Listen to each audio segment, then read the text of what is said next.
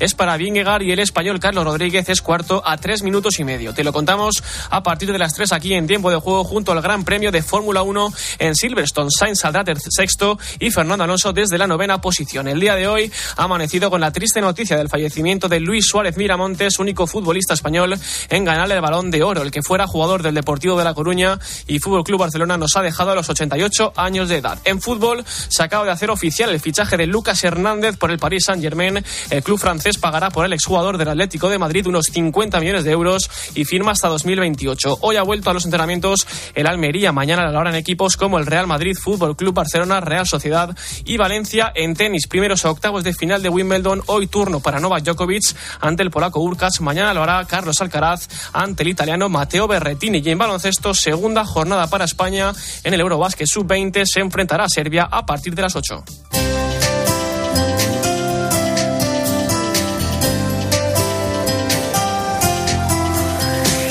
Y hoy en el espejo, Jesús Luis Sacristán, ¿qué tal? Muy buenas tardes. ¿Qué tal, Iván? Buenas tardes. Nos habláis de la Virgen, a ver si lo digo bien, de Chiquinquirá. Efectivamente, la patrona de Colombia que celebramos hoy. Y además vamos a hablar de Fray Nelson Novoa como él, como prior y rector del santuario de Nuestra Señora del santuario de Chiquinquirá, sostiene que son numerosos los milagros atribuidos a esta advocación tan querida en Colombia y que celebramos hoy.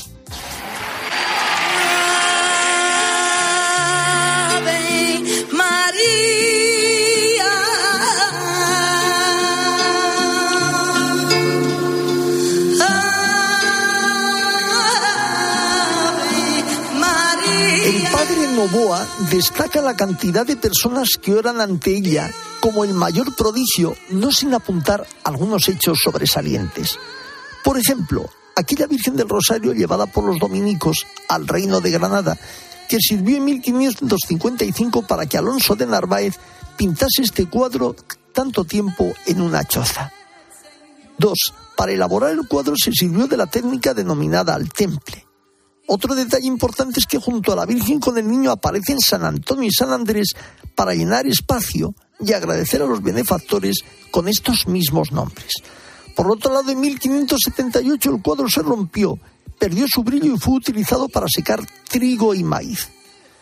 Un día, la española María Ramos recuperó el cuadro y levantó una capilla en su pesebrera pidiendo que se recuperase totalmente el cuadro. Esta española con una indígena y el hijo de ella presenciaron la recuperación total de la imagen orando ante ella. La pintura se iluminó para ser contemplada por todo el Chiquinquirá varias veces y por otros muchos lugares cercanos a este sitio. Son gestos que hablan de esa devoción de Chiquinquirá, su patrona, a la que hoy festejan y conmemoran.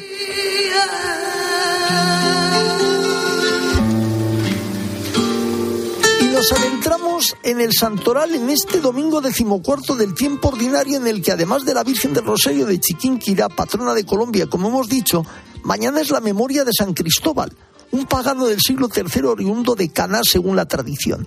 Tras buscar mucho, se convierte pasando a la gente un río muy caudaloso de forma benéfica.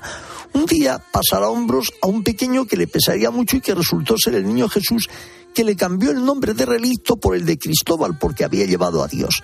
Muere Martín y es patrón de los conductores. El martes día 11 San Benito, padre de los monasterios en Occidente y fundador de los benedictinos en Monte Subiaco. Por fin el 14 nos encontramos con San Camilo de Lelis, fundador de los Camilos cuyo carisma es el acompañamiento a los enfermos terminales.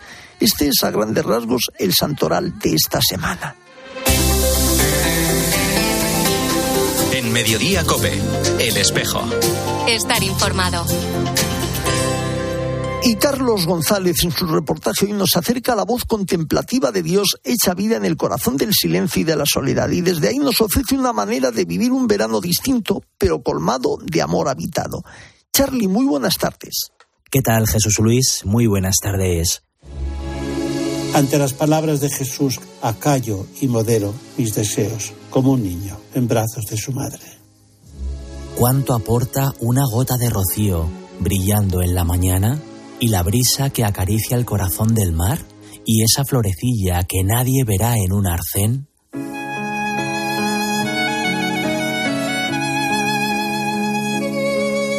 El silencio es a menudo el lugar en el que Dios nos espera, para que logremos escucharle a Él en vez de atender al ruido de nuestra propia voz.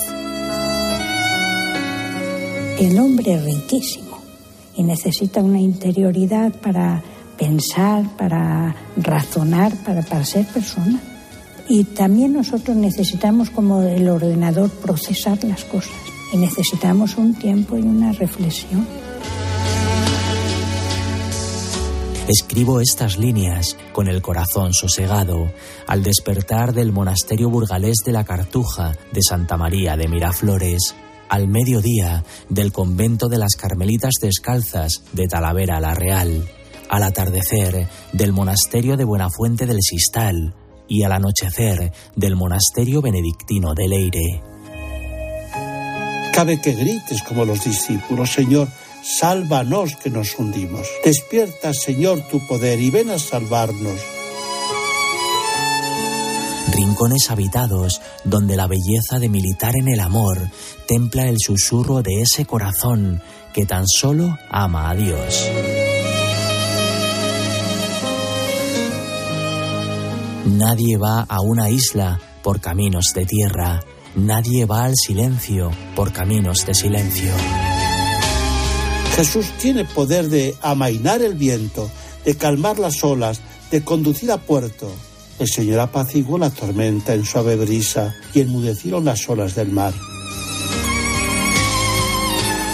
Y estos días de sol y de descanso, cuando el alma anhela reposar todo lo vivido, encontramos estos remansos de paz donde se forja la palabra, en el anhelo de eternidad, en la sed de un Dios con entrañas de madre. Si tú quieres, Señor, déjame sentir la calma y la seguridad de tu acompañamiento, aunque parece que duermes. Que no olvide el código de la naturaleza, de que después de la tormenta viene la calma, de que siempre que llueve escampa y de que la noche no puede al día.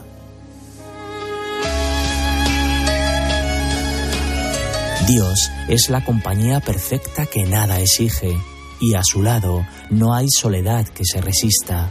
Por ello, si necesitas reposar todo lo vivido, todo lo sufrido, todo lo luchado y todo lo amado, déjate querer y retírate a uno de esos rincones que el Padre tiene reservado para ti, porque a veces las heridas del precipicio permiten usar la voz de corazones silentes para sacar las penas de su sitio. Tal vez es el momento de volver a la celda, la de dentro, la tuya, donde en silencio te espera anhelante la tierna sonrisa del amado. Que si alguien tiene que decir apostar por algo, es apostar por el amor. No hay otra cosa más importante que eso.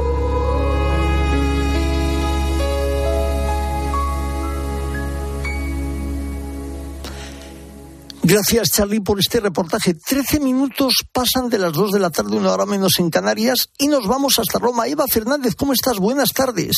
Muy buenas tardes, Jesús Luis. Bueno, hoy el Ángelus ha venido con sorpresa porque el Papa Francisco ha convocado un consistorio para la creación de 21 nuevos cardenales para el próximo 30 de septiembre, y entre ellos tres españoles, el arzobispo de Madrid José Cobo, que ayer tomaba posesión, el rector mayor de los salesianos Ángel Fernández Artín y el obispo de Ajaccio, el pamplonés Francisco Javier Bustillo, que en realidad forma parte de la Conferencia Episcopal Francesa.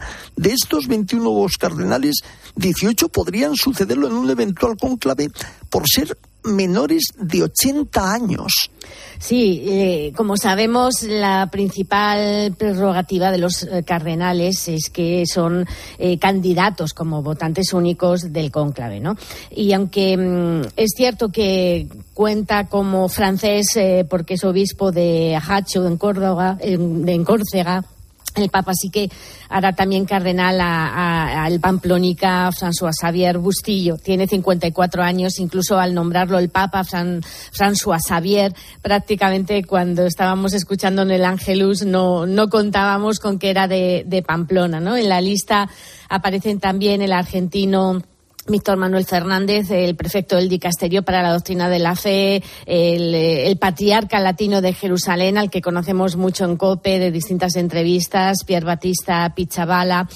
Y, fue toda una sorpresa, Jesús Luis, la verdad, como suele ocurrir al finalizar eh, el Ángelus, eh, de repente el Papa avanzó que, estos nuevos nombramientos expresan la universalidad de la Iglesia porque efectivamente son cardenales eh, repartidos por todo el planeta. Vamos a escuchar cuando el Papa nombró a dos de los españoles. Ecco i nomi dei nuovi cardinali. Monseñor José Cobocano, arcivescovo di Madrid.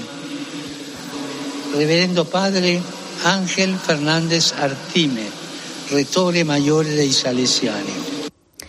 Tres de los eh, nuevos cardenales mm, eh, eh, nombrados hoy por el, por el Papa exceden de la edad para, de los 80 años. No entrarán en un, próximo cónclave, pero el Papa, como ha ocurrido en otras ocasiones con este nombramiento, ha querido destacar así su servicio a la Iglesia. ¿no? Entre ellos está un cardenal venezolano, eh, Diego Padrón Sánchez, que es el arzobispo emérito de Cumaná, un fraile capuchino, eh, Luis Pascual Dri, de, mm, supera los 90 años, es el confesor del santuario de Nuestra Señora de Pompeya de Buenos Aires y el nuncio italiano Agostino Marqueto. Eh, efectivamente, Jesús Luis proceden de todos los continentes hay también varios anuncios eh, y bueno, pues creo que, como el Papa ha pedido, nos corresponde a nosotros ir rezando ya por los nuevos cardenales eh, que celebrarán pues ese, mm, eh, esa gran fiesta, esa gran fiesta de, su, de, este nombramiento hecho público en la Basílica de San Pedro el próximo 30 de septiembre pues así iremos rezando y además ahora el Papa nos ha invitado, como siempre, antes, antes de este, de este designio, de este, de este consistorio, pues él mismo ha hablado en el Ángelus, nos ha recordado que nuestra vida está llena de milagros. Cuéntanos. Sí, la verdad es que el Papa nos, nos ha explicado muy bonito, ¿no? Que hay que saber acoger las grandes cosas de Dios, ser como los niños pequeños que están abiertos a todo, porque eh, ser como niños pues nos ayuda a saber leer los signos del Señor y a maravillarnos por los milagros de su amor. Fratelli e sorelle, la nuestra vida, si ci pensiamo. Hermanos, nuestra vida, si lo pensamos, está llena de milagros, llena de gestos de amor, signos de la bondad de Dios. Sin embargo, también nuestro corazón puede acostumbrarse y permanecer indiferente, incapaz de asombrarse, de dejarse impresionar, que es un bonito verbo que hace pensar en la película de un fotógrafo. Y esta es la actitud correcta ante las obras de Dios, fotografiar en la mente sus obras para que se impriman en el corazón a fin de revelarlas en la vida mediante muchos gestos de bien, de modo que la fotografía del Dios amor se haga cada vez más luminosa en nosotros y a través de nosotros. Diventi sempre più luminosa in noi e attraverso noi. Por lo tanto, Jesús Luis, qué mejor mensaje y qué mejor recuerdo para toda la semana que tenemos por delante, dejarnos sorprender por los milagros y no cerrar nuestro corazón. Pues sin duda nos dejamos sorprender con esa humildad. Eva, gracias por servirnos la crónica del Ángelus y buena domenica, buen pranzo y arrivederci. buen pranzo a todos, hasta pronto, gracias. Y tras conocer que el Papa le había nombrado cardenal, Monseñor José Cobo ha mostrado su gratitud, su sorpresa al mismo tiempo que pide a Dios ayuda en esta nueva responsabilidad como servidor desde la Santa Madre Iglesia. Y también el nuevo prefecto para la doctrina de la fe, Monseñor Víctor Manuel Fernández, pasó por los micrófonos de la linterna de la Iglesia. Aquí mostró su gratitud al Papa por elegir a alguien que une saber teológico y experiencia pastoral. No es que el Papa eligió un párroco que no tuviera ni la menor idea de teología, sino que pensó, y eso es lo que me dijo, en alguien que conectara las dos cosas de una manera fecunda, clara, rica para la iglesia, ¿no? No quiero acá hablar bien de mí, pero lo tengo que hacer necesariamente para defender el criterio de Francisco, que ha sido unir las dos cosas, saber teológico y la experiencia y la visión pastoral. En Mediodía Cope, El Espejo. Estar informado. Con el dinero no se juega y antes de tomar decisiones necesitas tener la mejor información. ¿Tú te consideras una persona ahorradora? Seguros de ahorro. Y tú dices, ¿y esto qué es? No deja de ser un producto financiero que tiene dos componentes en el mismo contrato. Por una parte es un plan de ahorro, es decir, tú realizas aportaciones y se van a invertir con una determinada rentabilidad y riesgos. Y hay una parte de lo que aportas que es para tener un seguro de vida. Los lunes, miércoles y viernes a las 5 encuentras en la tarde de Cope con el profesor profesor Fernando Trías de BES la mejor explicación a tus preocupaciones económicas. En Mediodía Cope, El Espejo. Estar informado.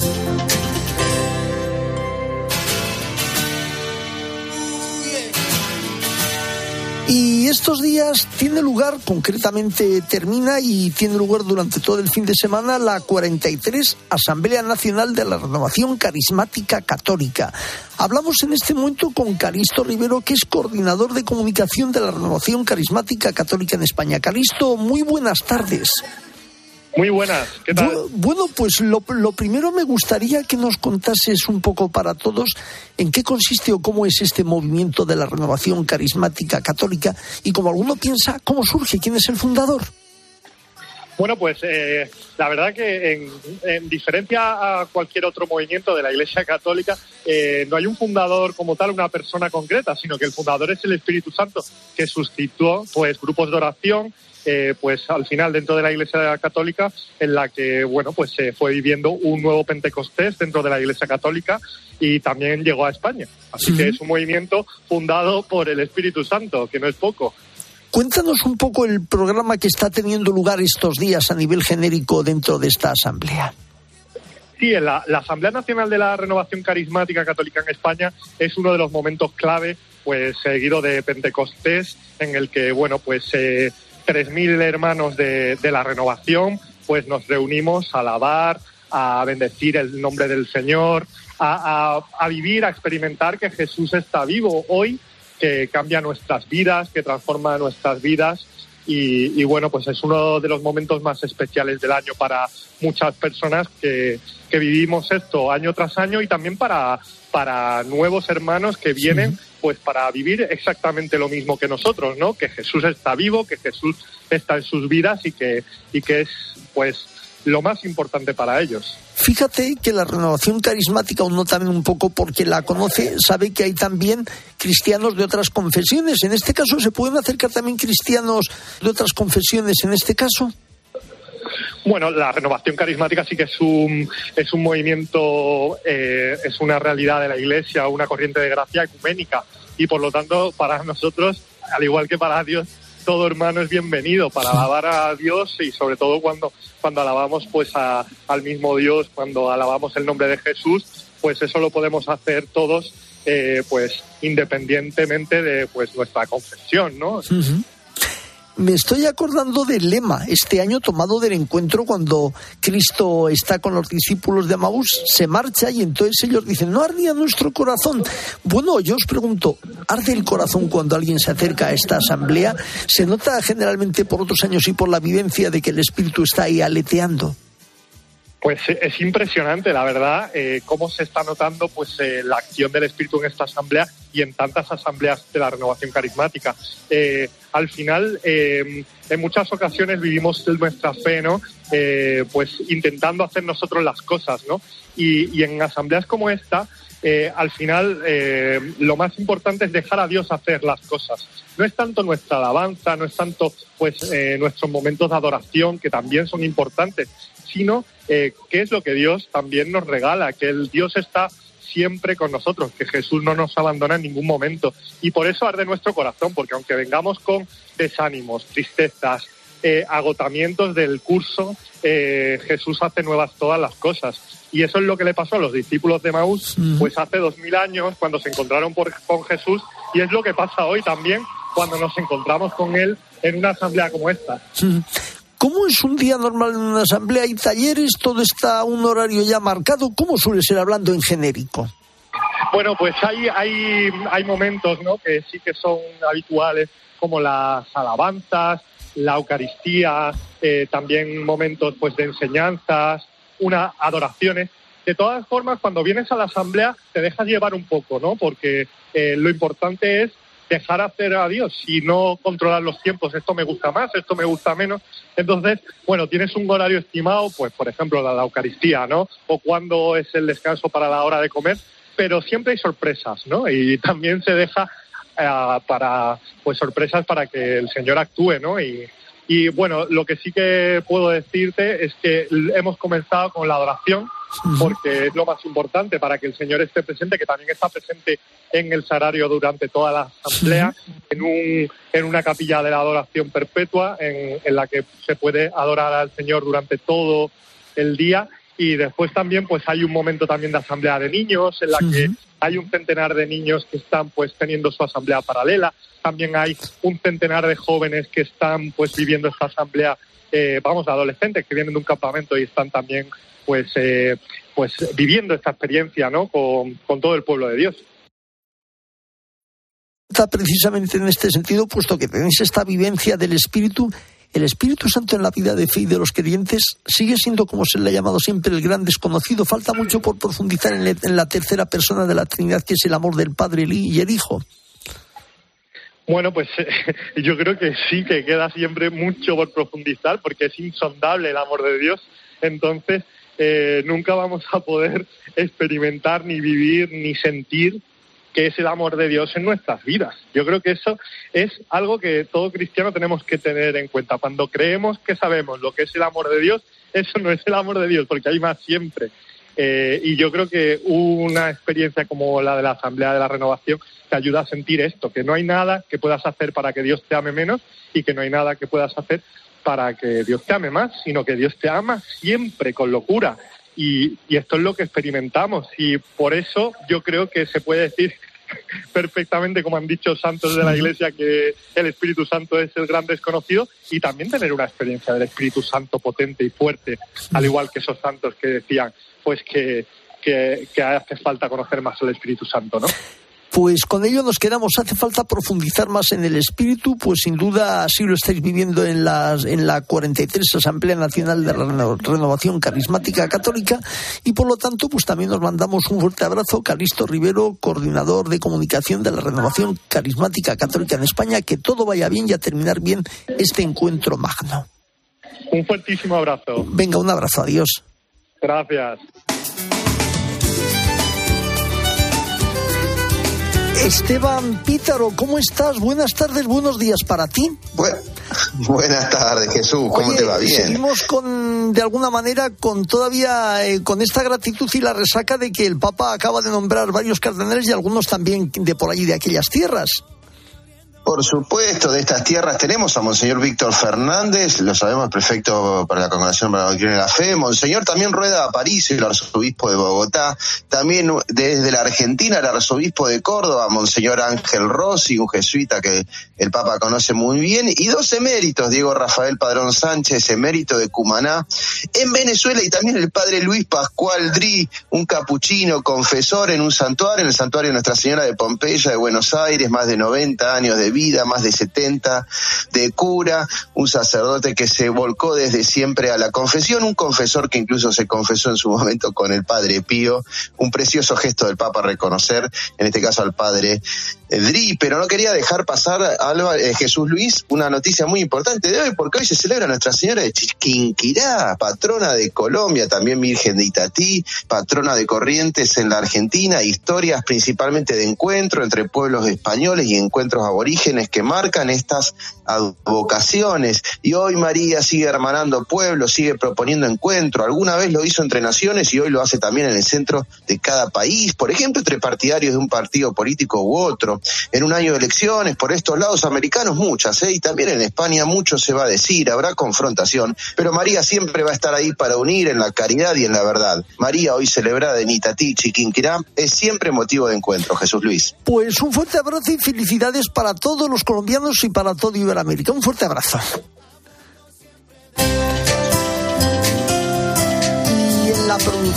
Jesús García Ercilla en el control técnico al escobo y en control central Fernando Rodríguez. El espejo no termina, gira. Ahora nuestro reflejo se abre hacia mediodía cope con toda la información nacional e internacional que nos trae Iván Alonso. Iván, ¿qué nos trae este domingo? Cuéntanos. ¿Qué tal? Muy buenas tardes de nuevo, Jesús Luis. Pues vamos a hablar mucho de la semana calentita que comienza mañana y no solo hablo de las temperaturas que se van a disparar en nuestro país, también hablo a nivel político con ese cara a cara entre los dos principales candidatos que veremos mañana.